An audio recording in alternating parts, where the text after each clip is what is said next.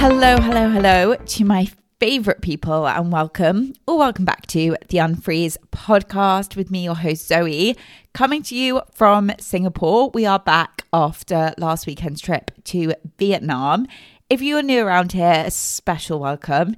This is the podcast where we talk about self awareness, getting to know yourself, life in your 20s, and basically just everything in between. And today, we are focusing on the topic of relationships.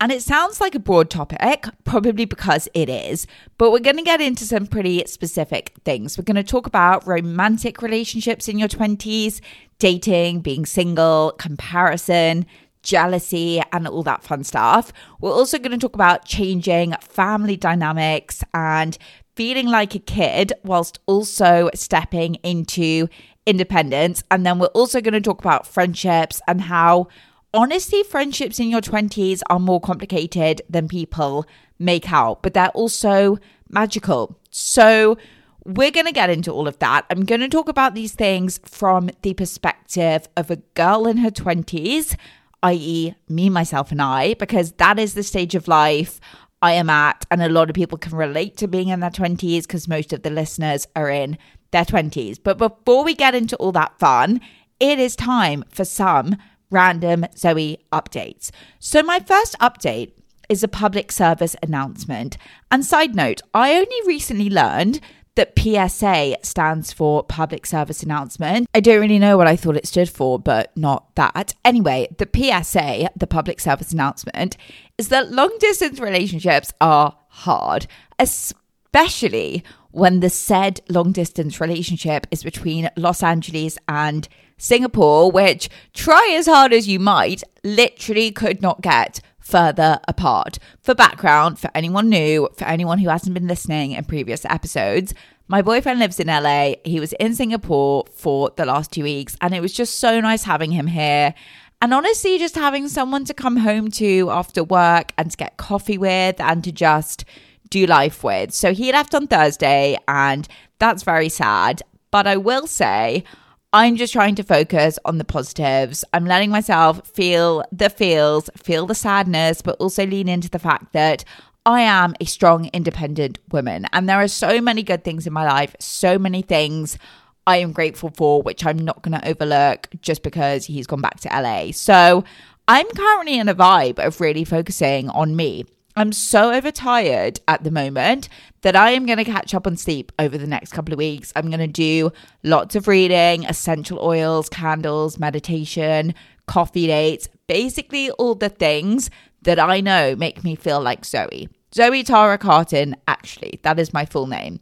But it was funny when James, my boyfriend, was here I call him James, my boyfriend, instead of James, or I call him James M, which his last name starts with M, because my brother's also called James. So I have to distinguish between the two. So when James, my boyfriend, was here, he was saying that he thinks I have got more unhinged since I moved here, which I'm not sure I agree with. I think I've always been unhinged because we're all unhinged. We just kind of pretend not to be. But we were going out for dinner and you know, when you book a restaurant and then you get those really passive aggressive emails from the restaurant being like, please arrive on time. And if you're 15 minutes late, we will charge you so much, you'll probably have to take out a mortgage on the house you don't even own. So I got one of those emails and I didn't want to be late. But shock horror, lo and behold, we were running late. And everyone always says to me, Oh, it's so good how chilled out your boyfriend is.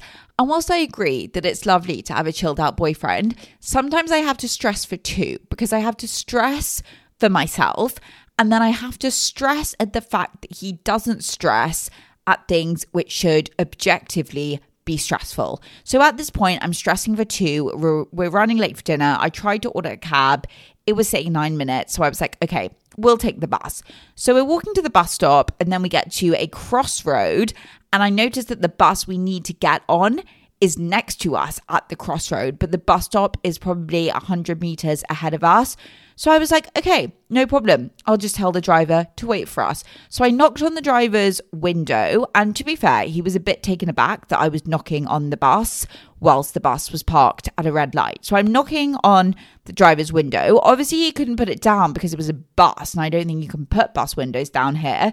So I was like, again, no problem. I'll just mime to him that he has to wait for us at the bus stop. Some might say I was playing a game of charades with him, but it was a game for one, and he didn't exactly know we were playing. So I tried to act out the fact that he had to wait for us at the bus stop. I thought he understood. James said he clearly did not. But anyway, we didn't make the bus because the red man on the crosswalk was red for about six hours. And here, people don't cross the road when it's a red man. So that was one situation where James was like, oh my God, you are unhinged. And then there was another situation on the plane back from Vietnam where I was sitting in the window seat. James was sitting in the middle, and then next to him was this guy who had two phones and about five SIM cards, which in retrospect is kind of suspicious. But, anyways, he was basically trying to transfer SIM cards between these phones. So he asked if either one of us had that little thing you get in iPhone boxes, which allows you to open up the compartment where your SIM card goes in. It's like a needle, but it's not a needle. And this question in itself made me laugh because I was thinking, as if I'm going to be like, oh, yes, one of the things I pack in my limited carry on luggage to any given flight is a small, tiny little thing you get in an iPhone box, which allows you to open up the compartment and access your SIM card. In fact, it's actually in my back pocket as we speak. Anyways, I didn't vocalize this thought. I was just kind of like, give a girl a problem, I will find a solution. So I leant over across James, grabbed his phones, and basically took out my earring and used the back of my earring to poke a hole in the SIM card department and get the SIM card out. Did a switcheroo, switched up the SIM cards and handed them back. We're all sorted, we're done. And to be fair, like the bus driver, he was also in shock. And James was a bit like, um, and then it was only then I realized that I had just gone ahead and grabbed the phones to do this procedure. And to James being like, you are unhinged.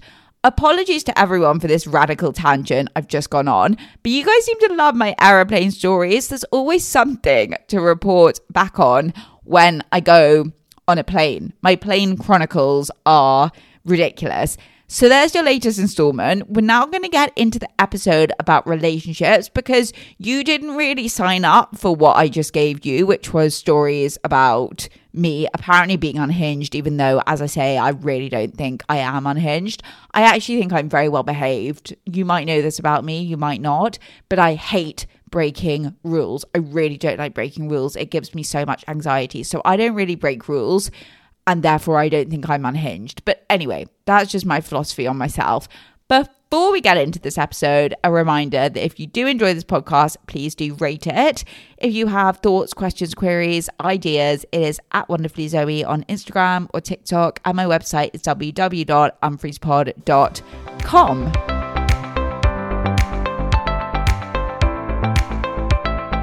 We're going to get this party started by talking about romantic relationships. And this is going to be applicable for everyone, whether you are single, dating, in a relationship, married, divorced, literally, whatever. So I feel like 20s, life in your 20s is interesting because everyone is at such different stages when it comes to romantic relationships. Some people are literally getting married and having kids and quote unquote settling down. Some people are in the mindset where they're like the 20s are for dating and going out and not getting into anything serious. And then some people are just wanting to be by themselves, to figure out who they are, to do a bit of soul searching. And then there are people who want to be in a relationship but are not because they haven't found the right person. So basically, it's all over the shop. And I think it can be so easy to ask yourself whether you're doing things quote unquote right. So if you are having fun dating, you might be asking yourself, should I be looking for something more serious? Is that what I'm supposed to do? Like, am I getting to that age? Or if you're in a serious relationship, maybe you're thinking, do I want to spend time alone before I commit to being with someone supposedly forever? I also think there's so much comparison which goes on at this age in terms of relationships and so many other things. But if you're single and all your friends are in a relationship, you might find yourself comparing and you might even be kind of jealous or resentful. And equally, you might be in a relationship but feel really left out because all your friends are in their single era and going out loads and whatever. So there are a few things I want to say. The first thing is that, according to me, there is no quote unquote right. I really don't agree with people who say you should do X in your 20s when it comes to relationships because I think it so depends on who you are, where you are at in your life, who is even in your life, and what you want. So, what's right for one person is going to look so totally different to what's right for another person. If you have found the love of your life, then why would you listen to someone online who says, that the 20s are the best time to be single. And equally, if you love being independent and you're in your single girl or your single guy or your single person era, why would you listen to someone online who's saying you should be in a relationship? So I think you just have to remember that we are all on our own paths, and the path we're on is exactly where we need to be even if we can't quite see why, or even if we don't know where the path is going, to some sense, we need to trust it. And we need to trust that by pouring energy and love into ourselves, we're going to stay on the path we're meant to be on. The next thing I want to say on this is that, like with so many things, the grass is going to be greener where you are if you water it. So, if you are in a relationship, enjoy the magic of that relationship, lean into it, and soak it up. Obviously, provided it's a happy and healthy relationship, this is only if you want to be in the relationship. But provided you do, soak it up, lean into it, enjoy it. And equally, if you're single in your 20s, try and lean into the independence which comes with that and the chance you have to get to know yourself and to better explore yourself and to focus on yourself and self love. And I know it's so easy to say, but try not to compare yourself. Genuinely, no relationship is perfect, and you never really know what's going on with people or what's going on with their relationships behind closed doors. So don't trick yourself into going on Instagram and thinking that everyone else is thriving in their relationships whilst you are two steps behind. Everyone has things going on. You are absolutely not alone in whatever you're going through. So please don't feel isolated. I promise you, there are people who can relate.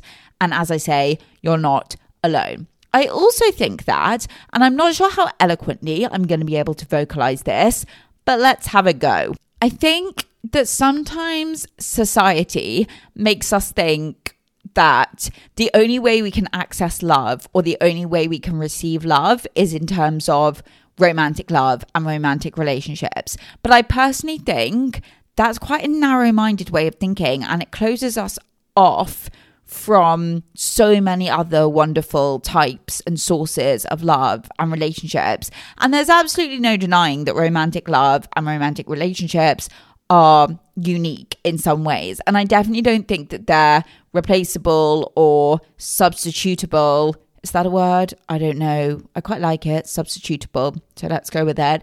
I guess what I'm trying to say is open yourself up to other types of love and other types of relationships beyond romantic relationships, especially if you feel lonely. Lean into friendship, connect with family if that's something that's available to you. Find a sense of community, whether that's like a yoga community or literally whatever. Just don't pin everything on romantic relationships. I'm pretty sure my sister once told me something, which I'm about to probably butcher, and maybe I dreamt this. I don't even know if it's true, so I need to check this with her. But basically, she studied classics at university, and I think I remember her telling me that there are different words for love in Latin or Greek or whatever and the different words for love represent different types of love. So open yourself up to those other types of love. I'm going to find out what they are. I'll report back next week. Hold me to that. But open up to these other types of love, soak them in, and don't close yourself off to other types of love and just focus on romantic love. that leads us nicely onto the next thing I want to talk about, which is family. And to be honest, I shy away from talking about family on the podcast because I think when it comes to family, everyone's situation is so unbelievably unique. And I've only ever been in one family as far as I'm aware. What do I mean as far as I'm aware? I know I've only ever been in one family. I have baby photos of me with my family. The point is, I sometimes worry that my perspective, well, I mean, my perspective is too limited to comment on family dynamics or complexities more broadly, and I'm definitely not qualified to do so. But one thing I do find really interesting, which I do want to talk about, is how your relationship with your family kind of changes and evolves when you're in your 20s and you become increasingly independent, but equally you're still figuring life out. And you might still rely on your family in some ways, whether that is your immediate family, your broader family, friends who you've known forever who kind of become your family, whoever it is, whoever you classify as family, because it's different for all of us it's this weird dynamic where you're becoming a little bit more independent from them in your 20s, but then equally you still need them in some ways. And this looks different for everyone, but something I have spoken to a lot of friends about is the kind of split mindset between number one, I'm craving independence, and in some ways, I'm kind of like breaking away from my family and doing a bit more life by myself and stepping onto my own path. And number two, I still really need your guidance and your help and your support because adulting is so freaking hard. And contrary to what we're told when we're younger, you don't magically figure it out when you turn 21 or I guess whatever age you think you become a quote unquote adult. And it's funny, well, at least I think it is, but I feel like I'm kind of at the stage where, for me personally, there are some significant life decisions which I take by myself and I don't consult family because I don't know, I'm just kind of like, it's my life and I don't need your input. But then equally, there are some things which I very, very unnecessarily run by my family, my mom or my dad, just because I feel like I need someone responsible to kind of approve the decision, even though I'm 24 and I can approve my own decision. So, random things like booking a flight, I'll sometimes send my mum flights I'm thinking about booking and say, How does this look to you?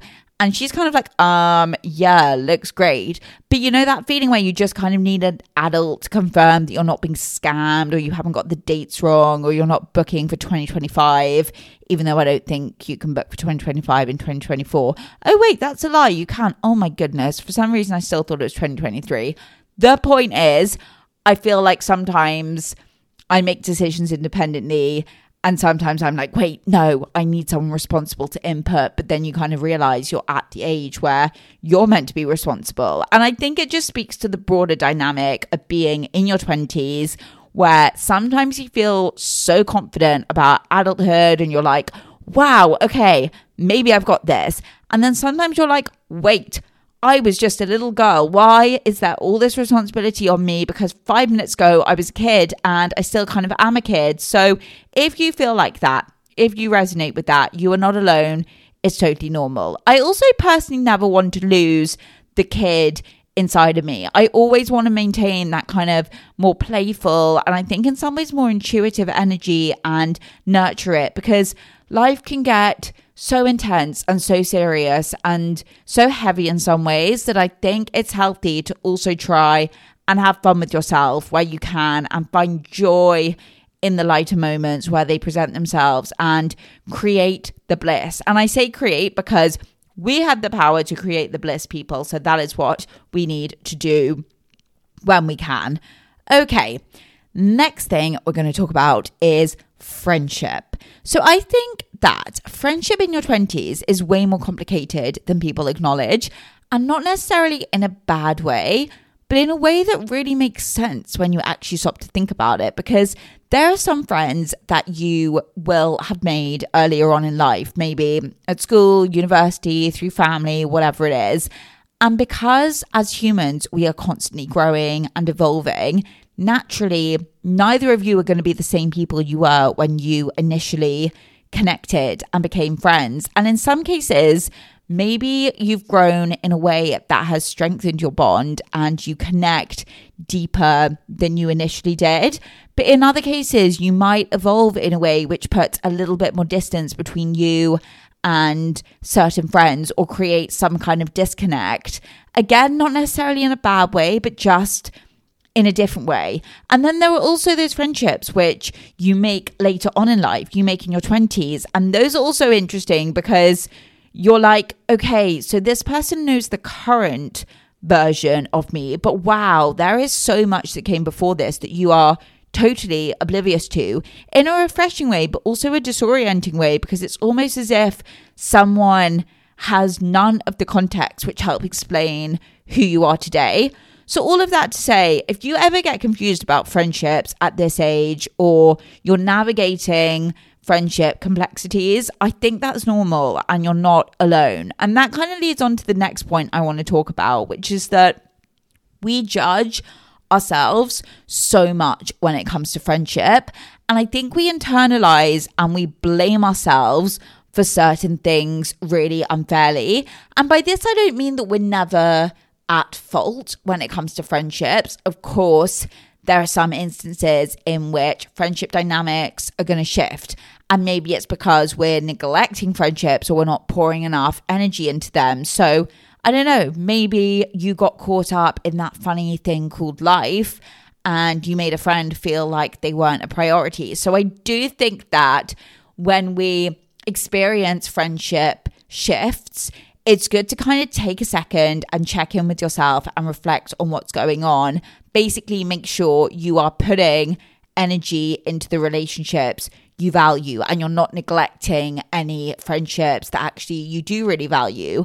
But equally, if you reflect and you think, okay, I know deep down that the amount of effort I'm putting into the relationships in my life feels right to me and it's authentic to me, then you cannot blame yourself for shifts or dynamics which take place with other people because friendship evolution is a totally natural part of life. So if you grow apart from someone, don't jump to the assumption that you've done something wrong or you're a bad friend or that person doesn't like you anymore because they might just have stuff going on in their life or they might have changed or I don't know, they might be in a new relationship or whatever. Whatever it is, it's not necessarily a reflection of you. So you really can't internalize it and judge yourself for it as hard as it as hard as it is. And I also think that lots of people judge themselves based off the number of friends they have.